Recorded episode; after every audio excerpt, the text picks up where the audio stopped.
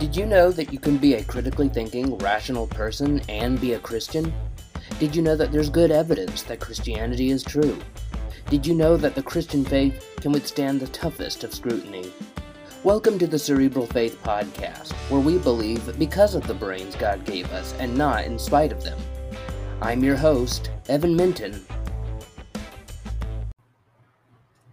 Welcome to the Cerebral Faith Podcast, where we use the brains that God gave us. Um, if you haven't seen it, last week I hosted a debate between Chris Date of Theopologetics and Rethinking Hell and Caleb Jackson, who um, is a friend of mine, and he wrote a couple of books, one on the resurrection and one on the problem of evil. And uh, Chris Date and uh, Caleb Jackson debated uh, the nature of hell, whether it's annihilationism or universalism. And it's up here. It's last week's podcast episode, and it's also up on the Cerebral Faith YouTube channel.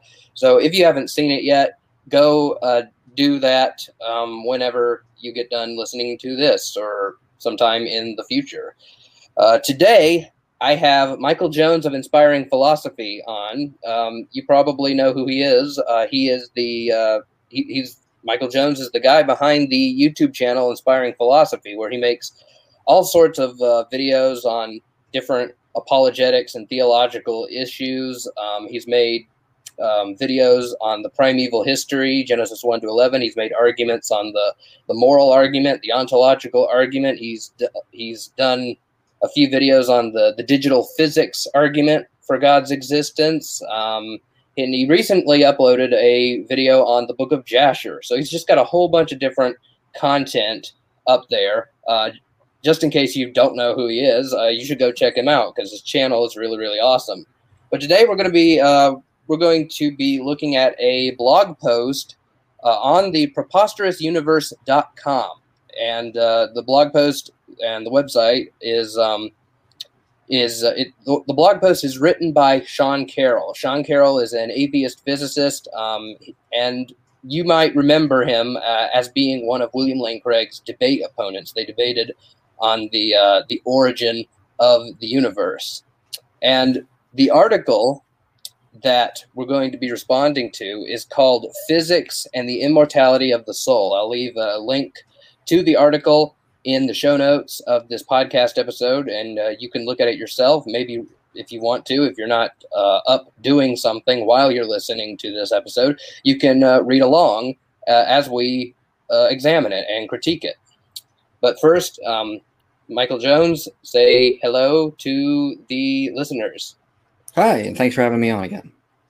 Yeah, it's good to have you on. So, how have you been doing, Mike? How have you been um, faring with this new Delta variant of the coronavirus? Oh, I've been fine. I got COVID back in March of 2020, and uh, then I think I got it again in December or January, and I just have had the antibodies. I've had a couple tests, so I've had no issues since then. So I've been fine. Wow, that, that's good. Um, yeah, I've, I've gotten vaccinated, and I'm, you know, washing my hands and wearing a mask out, and mm-hmm. uh, you know, it's it's kind of easy for me because I'm a germaphobe anyway. I, I was I was well prepared for this pandemic. The only thing I needed to do is just add the mask and get a vaccine. But I pretty right, much right. pretty much everything else. I mean, I wash my hands compulsively anyway, so that's not really not much of a life change besides wearing a piece of cloth when I go out. That's about it. Mm-hmm. Yeah, that's good then. So let's get into it. Let's get into this this article by Sean Carroll. Um, it's called "Physics and the Immortality of the Soul." Now, for those um, who may be wondering, uh, I am a conditionalist, and I believe that uh, the soul is not inherently immortal. But that doesn't really matter uh, as far as this article is concerned, because all this article says is that th- there really is no soul that persists after death. The the whole idea is pretty much nonsense what Sean Carroll says. And so whether you believe in conditional immortality or th- that everyone is um, immortal, it doesn't re- it doesn't really matter because that's not that's not what don't let the the title fool you. Yeah, so, the, uh, the the whole article is just really sort of like it's really disappointing because he's just comes across as very much unfamiliar with the arguments for the immortality of the soul or the continuation after death. Uh, there's a lot of errors in this, a lot of just subtly subtle hints that he's not read a lot on this literature, unfortunately. Yeah, and uh, we're looking at this because uh, one of the one of the people who uh, follows cerebral faith sent this article to me a while back, and um, and I thought, you know what, rather than uh, do a video on it or rather than you know write a whole article, I thought, hey, you know, I we could we could uh, we could do it on the podcast, and so let's get into it. I uh, what I will do is I will read part of the article, um, and then I will stop, and Michael will jump in and um, give his thoughts on what I just read.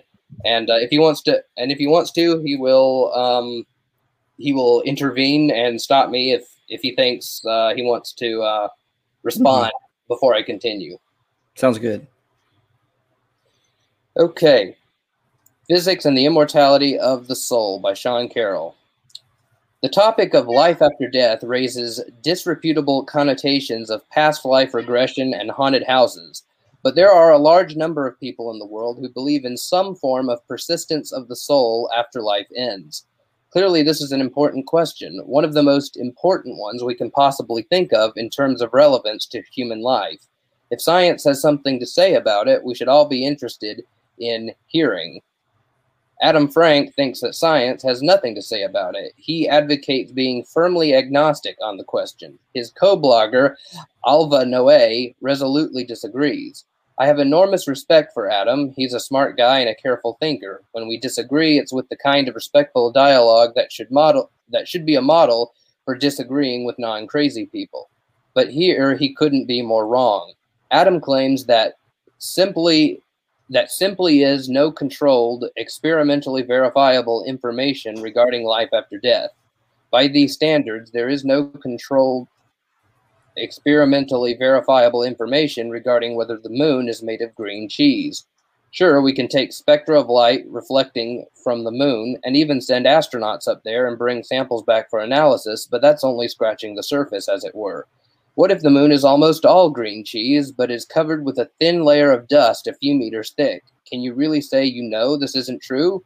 Until you have actually examined every single cubic centimeter of the moon's interior, you don't really have experimentally verifiable information, do you? So maybe agnosticism on the green cheese issue is warranted. Now, I kind of agree with his overall general framework here on methodology. Uh, just because we don't have experimental proof that doesn't mean something is wrong, but we can make inferences. We can know the moon is probably not made of green cheese based on what we know about cheese, what we know about the moon. Uh, there's no reason to suggest such a thing. So I agree with him on on this part, but he's just setting down general methodology here. Uh, but it really, what he's basically pointing out is it's based on what does the evidence imply? What can we, what inference can we make from the evidence available to us?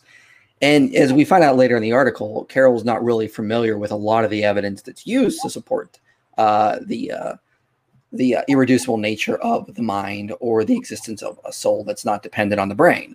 So, you know, there, there's a lot of good stuff to start off with regards to methodology. I just wish he would apply that throughout the article and actually interact with some of the data, but he doesn't really interact with a lot of that. Okay. So he goes on to write Obviously, this is completely crazy. Our conviction that green cheese makes up a negligible, a negligible fraction of the moon's interior comes not from direct observation, but from gross incompatibility of that idea with other things we think we know. Given that we do understand, given what we do understand about rocks and planets and dairy products in the solar system, it's it's absurd to imagine the moon is made of green cheese. We know better. We also know better for life after death although people are much more reluctant to admit it. Admittedly, direct evidence one way or the other is hard to come by. All we have are a few legends and sketchy claims from unreliable witnesses with near death experiences, plus See, a bucket is, of wishful thinking. See, this is this is just not true. And he's not read any of the literature on near death experiences or has gone into it. There are plenty of reports of people who have had a near death experience and then they come back and they report things that they would have only known while they were pronounced dead, like incidents or things happening in the room, the procedures of, of resuscitating someone who's suffered a cardiac arrest, and these a lot of these have been documented. Now, a lot of the replies are is to throw shade on a lot of these reports. Well, it's just testimony. How do we know it wasn't embellished or added to later or wasn't coerced? It's possible, but I mean, we could apply that standard for a lot of a lot of uh, uh, uh testimony we hear. Uh, just take any sort of like study uh, where a scientist would have uh, tested an antidepressant drug. He could have coerced his patients or given or led them to say certain things that would support his conclusions. We don't jump to that conclusion because there's no reason to. We tend to apply the principle of charity in that sort of situation.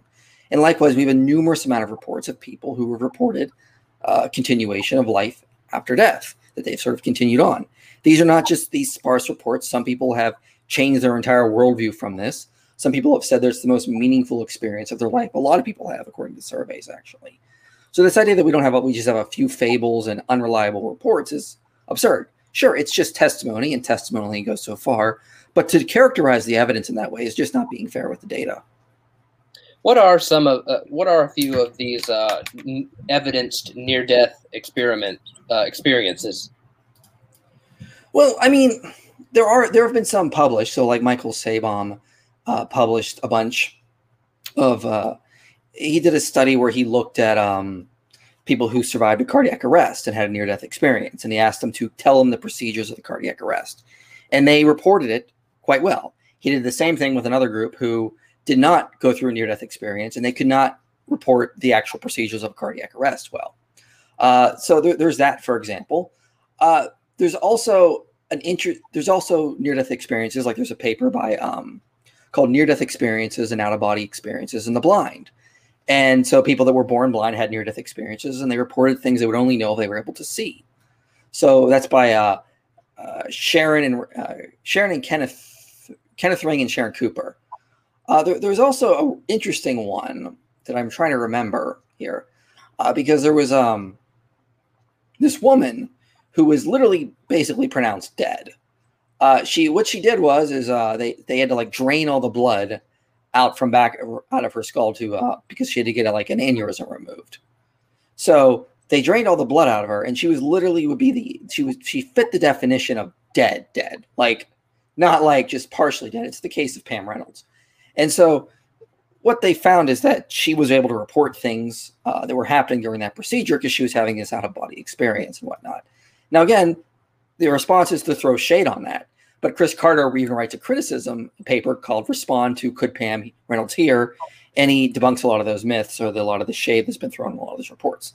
Now, even if a lot of these reports are unreliable, we still have a good amount of them. And it, it's it's odd that there are so many people that are reporting continuation after death uh, when they're supposed to not be experiencing anything and whatnot.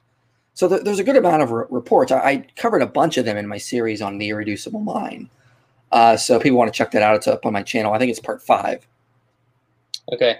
Yeah, and not only uh, near, evidence near death experiences are fascinating. I, I attended a talk at um, the Evangelical Theological Society back in 2018 uh, in Denver, Colorado, and Gary Habermas he, he did a, his the paper he read at ETS was all about the, these, and they were fascinating. One example I, I can recall um, was this woman. She not only described everything that was happening in the hospital room, uh, but things that were going on downstairs. And there, there was another where she was describing something that was happening like two miles away. Yeah. It, the, the response is that like this was sort of like told to her after, and then she sort of like imposed it on her experience while she was pronounced dead. Uh, so that that's a lot of the reply, and yeah, that's entirely possible. But that is the reply for all of these experiences, and it gets to the point now where it just seems like skeptics are just sort of dismissing anything that doesn't fit their worldview. If we had like one or two of these, I think they'd have a good point. But we have so many of these experiences and so many people reporting continuation of life after death that it just seems odd to dismiss them all as nonsense Uh, especially when they're able to report those kind of things. And if you just want to doubt the testimony because it doesn't fit your worldview, by all means. But I don't think you're really being fair with the evidence. Yeah, yeah. When you have when you have like case after case after case. You've got like 20, 30, 40, 50 of these. And they're not just they're not just like, "Oh, I went to heaven and I saw grandma and Jesus," but they're they are fact they are fact checked. They are supported by doctors and nurses and family members and, and, and things of that sort. And you have a whole bunch of these corroborated testimonies. It, it just kind of stretches credulity to, to say that they're all just, you know, in on mm-hmm. it, it, really at that point it really smacks of conspiracy theories. It, it starts to it starts to sound like uh, the people who say NASA faked the moon landing. Mm-hmm. Yeah, it's and you know th- th- this has been a, they've also compared these near death experiences to people who have been had hallucinations or have been like on a, like a, a drug high and I, I, document this in my video as well but the people who've had near death experiences say they're completely different. Uh, they don't have the same eh, effects on the people. Uh, so they report that the near death experience was life changing. No one's going to report that with like a hallucination, for example.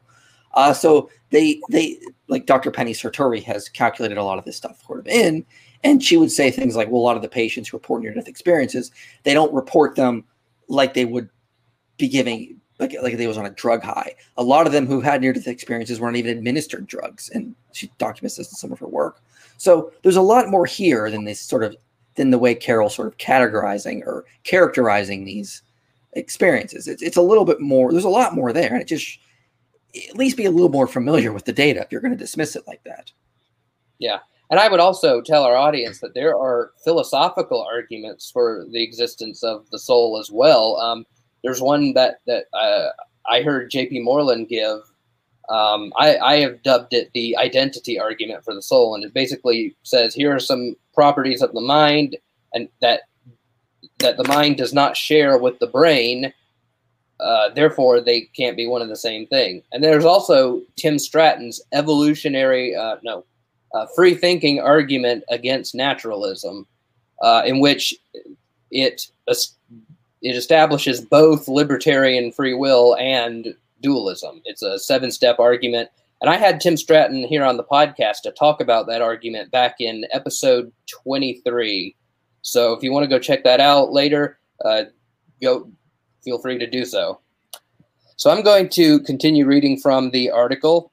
Uh, Sean Carroll writes but surely it's okay to take account of indirect evidence, namely compatibility of the idea that some form of our individual soul survives death uh, with other things we know about how the world works. Claims that some form of consciousness persists after our bodies die and decay into their constituents atoms face one huge insuperable obstacle. The laws of physics underlying everyday life are completely understood and there's no way within those laws to allow for the information stored in our brains to persist after we die. If you okay, I got to stop you there. Uh, the, the laws of physics are not completely understood. Uh, there's still a lot of questions out there. We don't have a theory of everything. We don't know how to rectify quantum mechanics with general relativity. This is a big issue. Uh, there's a lot of uh, questions about what will be even in the final theory if everything's going to survive. Uh, and the it, it with regards to the second part, that like he's just assuming physicalism, the idea that we're just our brains, that everything we are is just sort of made up these atoms in our brain, and that's all that we are. And dualist and, I, and idealist, like myself, because I'm an idealist, would say that's not what we are. Uh, the dualist would say that the brain is not what you are. It's just sort of sort of like an interaction connection there between the mind and the brain. And the idealist, like myself, would say that the uh, the brain is just sort of like this avatar, the image of the mind in a physical world. It's it's not what the actual mind is. So there's a lot of issues here, uh, and the idea that you know we're going to we totally understand physics and there's no room for a soul is absurd because we're not saying that the soul is part of the physical world.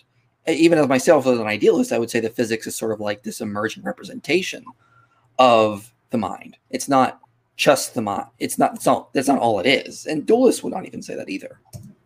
Yeah, I was. Uh, that struck me as really odd. I was like, the the law, the the physics of our universe underlying everyday life are completely understood. I'm like, well, wh- why aren't the physics departments closing up shop? There's nothing else for them to do.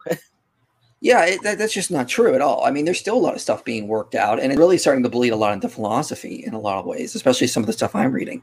And we still don't know the how, how the brain works. I mean, there's a lot of research into something called quantum cognition, which is they're modeling cognitive processes in terms of quantum mechanics, the formalism of quantum mechanics. So the, the mind itself seems to be acting more, behaving more in a quantum way.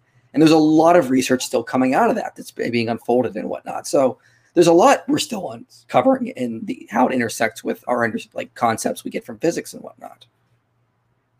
Cool. Yeah. So Carroll goes on to write If you claim that some form of soul persists beyond death, what particles is that soul made of? What forces are holding it together? How does it interact with ordinary matter? Now, that is a really odd question to ask of the immaterial soul. What do you think? Well, yeah, again, he's assuming physicalism, this idea that we're somehow reducible to particles, and that's just not what idealists or substance dualists claim. Uh, none whatsoever. I mean, I would question, I would ask him, what are even particles? I just did a video recently where I, I pointed out in quantum field theory, there's no evidence particles are these little bits of of substances or matter. They basically reduce information. And there's a lot of data supporting this. Uh, so physics itself tends to show the material doesn't reduce to anything material at the basis. So why would we even want to reduce uh, our souls or the mind to just particles? Because it would still reduce information ultimately. So that doesn't really help him at all. And again, he's just assuming a physicalist or materialistic outlook and then using that to debunk arguments for the soul or mind well, that's absurd. You, you, you can't assume your worldview, your metaphysical worldview, to attack a different metaphysical worldview. Right. Carroll goes on to write Everything we know about quantum field theory, QFT, says that there aren't any sensible answers to these questions. Of course, everything we know about quantum field, uh, field theory could be wrong. Also, the moon could be made of green cheese.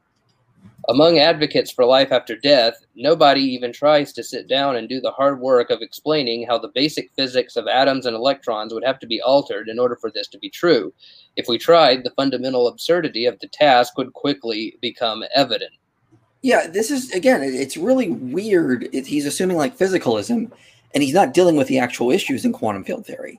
All right, quantum field theory. So, for example, there's a book called Particles, Phys- Fields, and Forces, a conceptual guide to quantum field theory uh, written by um, Walter Schmitz.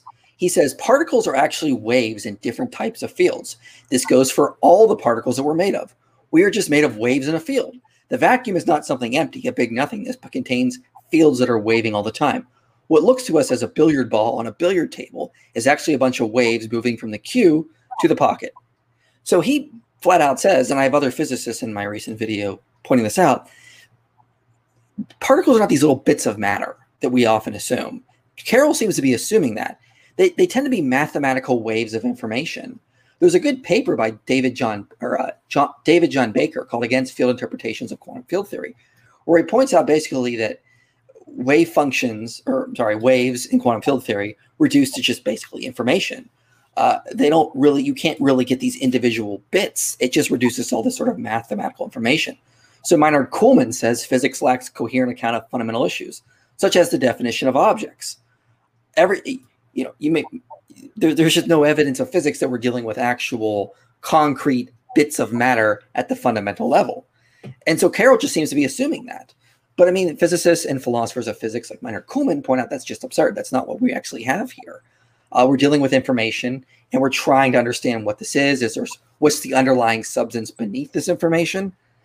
Uh, but so physics so carroll's appeal to quantum field theory doesn't really help his case. When you study quantum field theory it actually damages his case overall because the physical is just reducing the information. It's not reducing to these individual bits of matter. So i'm confused about why he would use that. And then once, once again we're not substance dualists and idealists are not saying the soul would be made of particles. It would not be made of things of the material. Uh, we, we have different views on this but like an idealist like myself would say the material is something emergent from the underlying substance, namely mind. It's not something that would build mind. So he's got it backwards when it comes to idealism. And a substance dualist would say that this is, this is an entirely different substance that you cannot just study using science because it's not part of the physical universe. Yeah. Um, what do you tell our audience what you mean by information? So, infor- oh, so information would essentially be abs- uh, abstract mathematical equations. So maybe I could just quote Meinrad Kuhlmann here because he's got a pretty good quote on this. Um, quantum field theory instead assigns abstract mathematical entities, ma- abstract mathematical entities, okay, which represent the type of measurements you could conduct rather than the result you would obtain. Some mathematical constructs in theory do represent physical values, but these cannot be assigned to points in space-time. So we're talking about abstract mathematical entities. Uh, they're basically equations. So you can describe an electron entirely by its mathematical formula.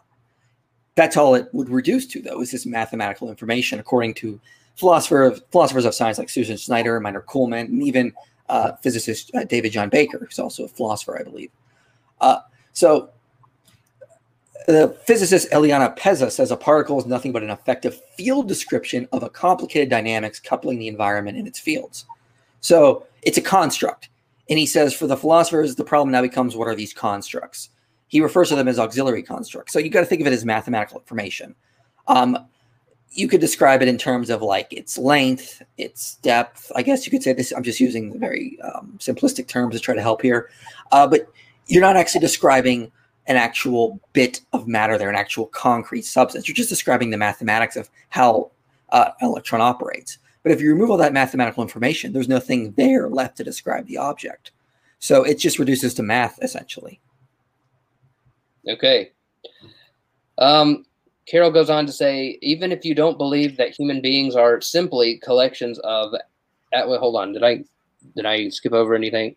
No, I didn't. I Okay, even even if you don't believe that human beings are simply collections of atoms evolving and interacting according to rules laid down in the standard model, uh, model of particle physics, most people would grudgingly admit that atoms are part of who we are. It's really okay, no, no, we no, okay. That that's a very subtle implication that maybe like you know atoms are a part of who we are. First of all, once again, atoms reduced information.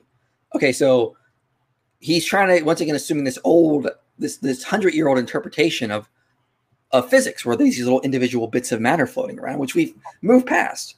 Again, David Johns Baker paper on against field interpretations of quantum field theory shows that we're not really even talking about these individual bits of matter anymore.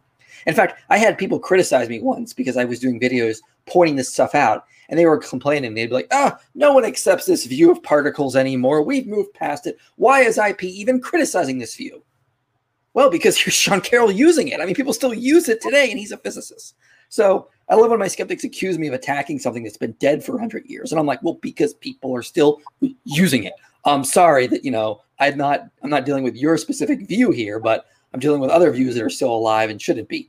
So, yeah, my critics, the recent, you know, I recently debated one of those critics. So people have any questions about that, but yeah, that's, this is a perfect example that would just show that once again, that that attack is absurd because here's Carroll using this odd view of particle physics.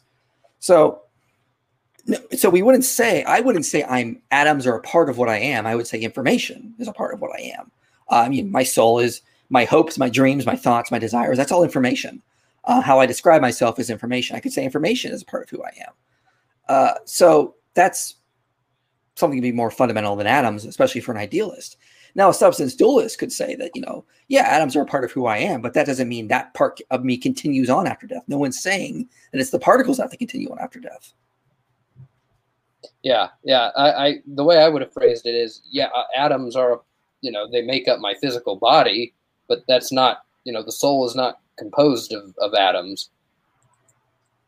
Um, he goes on to say, uh, if it's really nothing but atoms and the known forces, there's clearly no way for the soul to survive death. Believing in life after death, to put it mildly, requires physics beyond the standard model. Most importantly, we need some way for that new physics to interact with, with the atoms that we do have. Yeah, so this is a, well, he's bringing up something called the interaction problem, which is really an objection against substance dualism. It goes back to Spinoza, for example. It's the idea that if there is this immaterial substance called mind. How does it interact with the physical? Well, they got to share a property. Now, they share a property, then they're really not two different substances, but just different aspects of one substance. So a lot of physicalists will use this argument and they'll go like, okay, well, here, here's evidence that we know the physical exists. Why are we posing a, a secondary substance uh, namely we would call mind or the soul, to interact with this substance. If it was, it would have to be physical in some way. Now, an idealist like myself would say, well, yeah, I don't I don't have to worry about the interaction problem because I would say that the physical just reduces to information uh, that's contingent upon mind uh, through quantum field theory, through um, uh, using David Hume's bundle theory and whatnot. So that's not a problem for someone like me. But for the substance dualist, you could say that maybe it's a problem and it's an objection they need to address. But I mean, neuro, neuroscientist John Eccles did address this. Now, he's a substance dualist and he's a neuroscientist.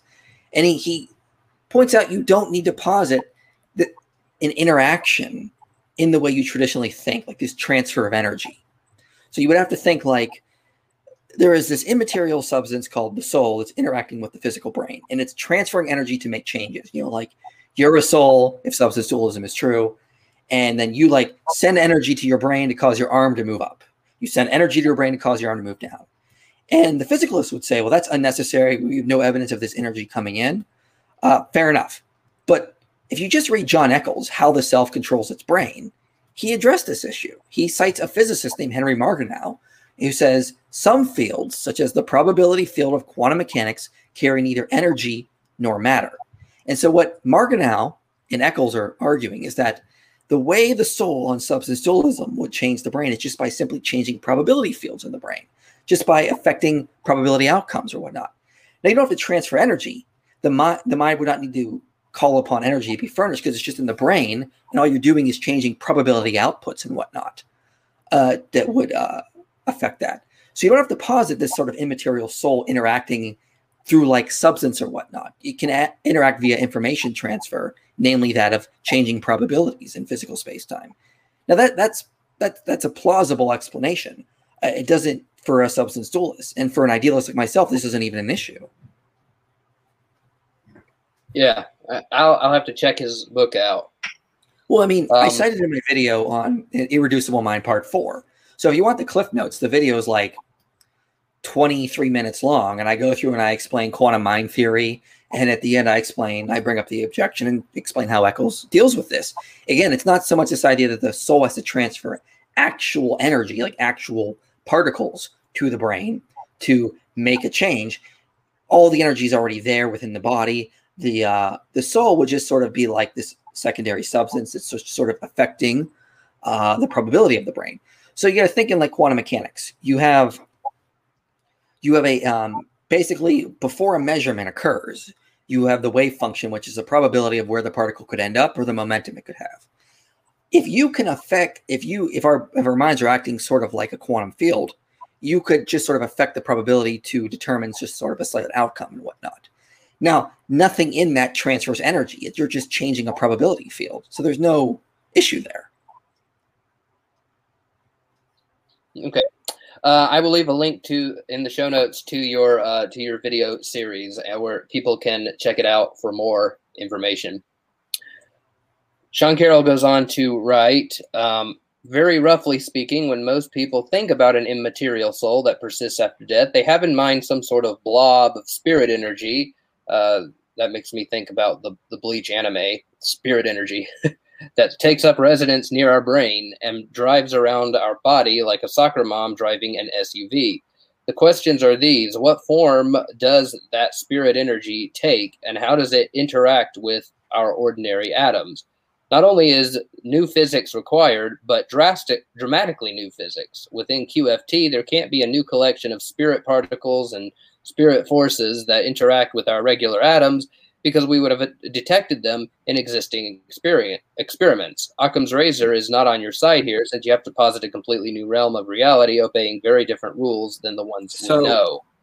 So the problem, once again, is that ironically you don't have to invent new physics because Margenau used the, con- the Henry Margenau used the physics we know to just to to say the mind would manifest in a way that would mimic a quantum field, and it just changes probability fields in the brain. You don't have to posit anything uh, beyond that, actually. So you don't have to posit new physics necessarily.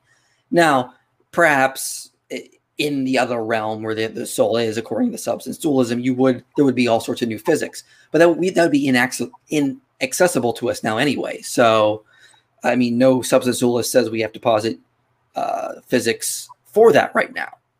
Uh, the other problem he has with Occam is he's invoking Occam's razor. he's ignoring all of the problems we have with physicalism, like the hard problem of consciousness. Uh, there, there is nothing in consciousness in subjective experience that would suggest it's emergent from non non-subject or from non-subjective matter. Uh, there, there's nothing about your inner experience that suggests it could just emerge from particles in the brain. Uh, it's complete. It's a completely different quality. Uh, in first-person experience is nothing like the chemicals or reactions happening in your brain. And the philosopher of mind, Bernardo Kastrup, has talked a lot about this in his work.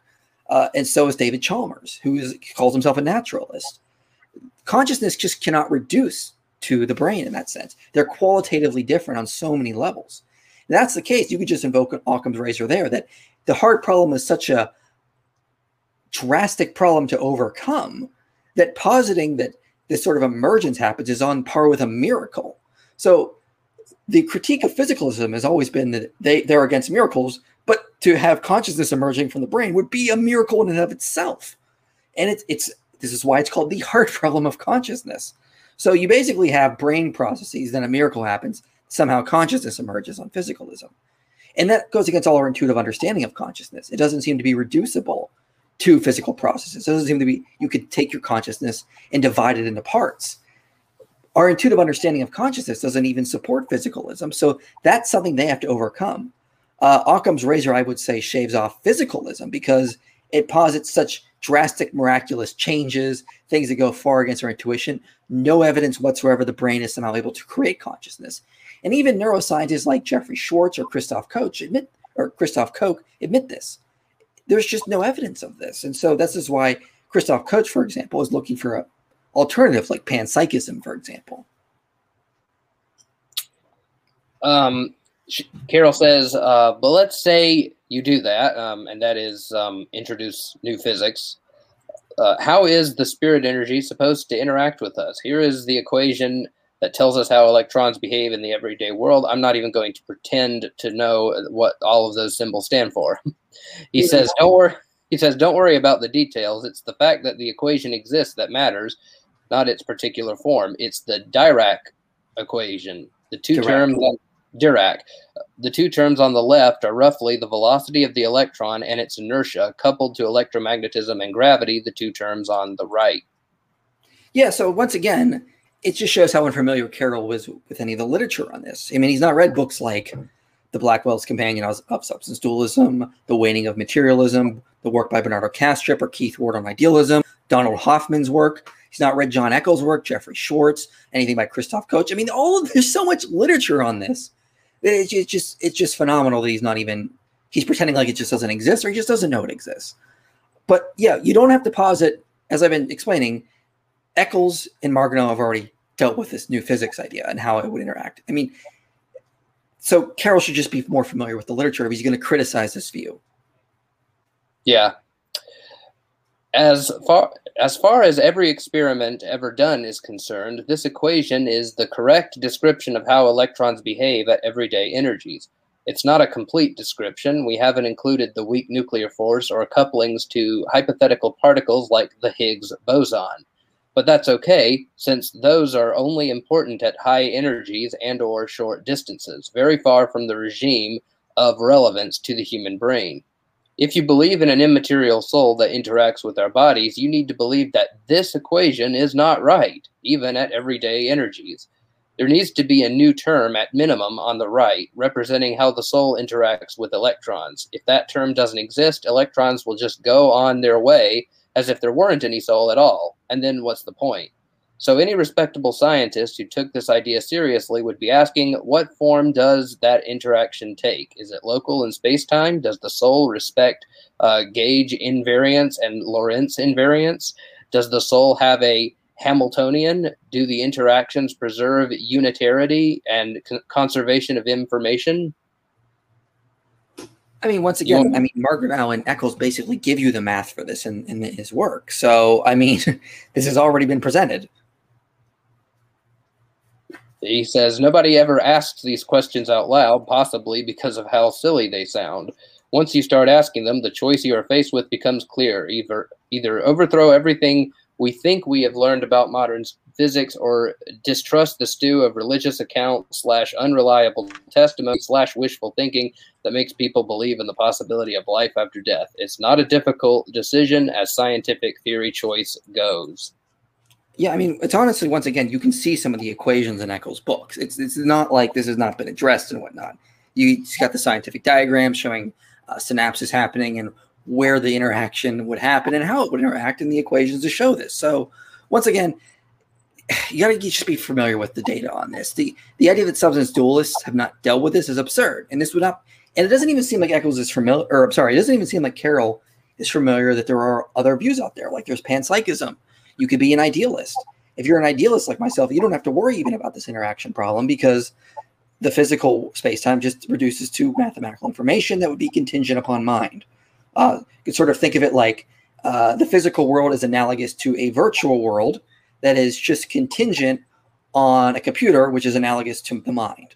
So there's no interaction actually happening there because it's all the same substance. So should I uh, should I read the last two um, paragraphs here? It seems it seems rather no. repetitious. I think we've pretty much yeah, there's not really much there at this point. It's just, it's just, it's an article that should never have been written. Honestly, he can have this opinion. I, I, I mean, he can write it. Obviously, I'm not going to say that he should you know, be banned or anything like that. But it just shows a level of ignorance I did. I don't think Carroll wants to show people. I, it's no substance dualist who's familiar with the literature on philosophy of mind. No idealist familiar with the literature on philosophy of mind. No panpsychist is going to look at this and go, "Oh wow, he's really refuted this." I mean, this is just going to come across as like someone who needs to read more on this day, on this on this research. Yeah, yeah, he he he definitely is not uh, familiar with the arguments uh, and the evidence. And the the last two paragraphs, it, it, it, just, it basically just gets repetitious, and I don't I don't see any reason to read the rest of it. Mm-hmm. Yeah, but he also yeah. says, I forget well, at one point, he said, like, you know, no one talks about this in public. And I'm like, really? There's entire books published on this, dude. Like, everyone's talking about this. yeah, there's a there's a whole host of, of literature uh, about it. Well, thank you, Michael Jones, for coming on the Cerebral Faith podcast. It was uh, it was great to have you on the show again. Oh yeah, always happy to do it. Um, by the way, uh, if you want to see uh, Jones's series on the uh, the evidence for the soul, the case for um, the case for idealism and uh, the the quantum mind, uh, I will leave a link to the um, to that video series in the show notes, and I'll also leave uh, a link so you don't have to go looking for it to that episode I had with Tim Stratton, where he talked about the the free thinking argument against naturalism, in which he he argue he argues philosophically for the existence of the soul. Um, I also um in, in this I also reference a video I recently did. The video is Mind or Matter, which is fundamental, and that's the video where I talk about what quantum field theory shows us about the existence of particles. Yeah. Um, let me give a shout out to my patrons, Amy and Adam Garman, uh, Zach Miller, Slam RN, Andrew Milnick, Michelle Minton, Christopher Rogers, Nathan Hamilton, Jordan Hampton, Brandon Whitaker, and David Parrish. And if you would like to support Cerebral Faith financially, go to patreon.com slash cerebral faith. Thank you for listening. Peace out. God bless. I will see you next time and keep using the brains that God gave you.